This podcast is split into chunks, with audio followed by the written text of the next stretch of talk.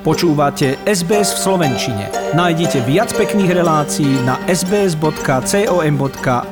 lomeno slovak. Obmedzenia pohybu, akým sú lockdowny, veľmi ovplyvňujú život, na ktorý sme boli doposiaľ zvyknutí. Austrália považuje preto očkovanie obyvateľstva za cestu von z pandémie.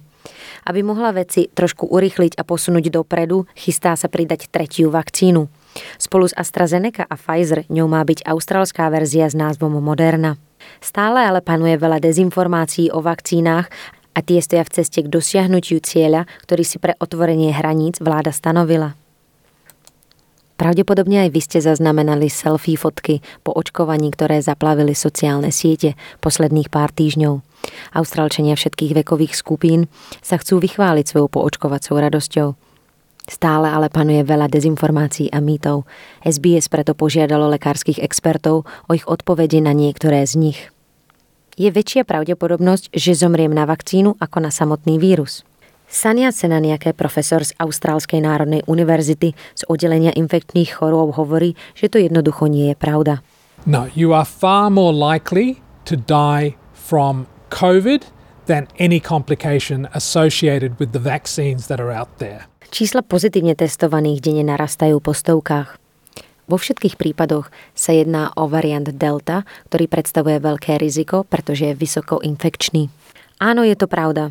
Niektorí ľudia stále môžu vírus dostať, aj keď sú očkovaní, ale šanca na vážny priebeh je veľmi, veľmi nízka. If you've had both your Pfizer doses or both your AstraZeneca doses, you're over 90% protected from needing to go to hospital with COVID. So it is, uh, they are very effective vaccines in preventing severe disease with COVID. Očkovaním nechránime iba sami seba, ale aj ľudí v okolných komunitách. Ďalšou otázkou, ktorá vyvoláva otázniky. AstraZeneca nie je bezpečná pre mladých ľudí. U väčšiny ľudí sa vyskytujú vedľajšie účinky ako napríklad bolesť hlavy či bolesť v ruke po vpichu po očkovaní a vo veľmi zriedkavých prípadoch boli hlásené krvné zrazeniny. Údaje naznačujú, že na každých 100 tisíc obyvateľov vo veku od 18 do 29 rokov, ktorí dostali dávku AstraZeneca, sa vyskytli približne dva prípady krvných zrazenín. 95% z týchto prípadov nie je smrteľných. Takže riziko, že mladý človek zomrie na zrazeninu po podaní vakcíny AstraZeneca je asi 1 k miliónu. Štatisticky je preto oveľa pravdepodobnejšie, že zomriete pri autonehode alebo že vás dokonca zasiahne blesk. To understand that risk best and make a, an informed decision, please see your doctor who hopefully will give you that reassuring advice. A posledný mýtus, ktorý sa budeme snažiť vyvrátiť. Vakcína nefunguje, budeme sa musieť preočkovať.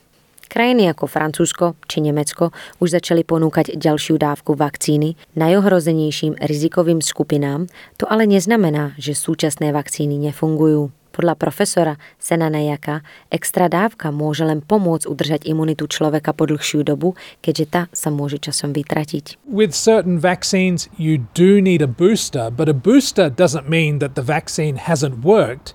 It just means that the immunity from it has gradually worn off over time, and that you need a, a boosting dose to rejuvenate your immunity. Vedci stále skúmajú, ako dlho vlastne imunita po očkovaní vydrží a či naozaj bude potreba ochranu podporiť ďalšou dávkou. S istotou však tvrdia, že ďalšia dávka môže ľudí ochrániť pred možnými mutáciami a ich slová potvrdzuje aj doktorka Yates. One of the problems with viruses is that they mutate and they change their plan. So we know we've lived through alpha variant and now delta variant, and we're pretty sure that there'll be many more variants to come.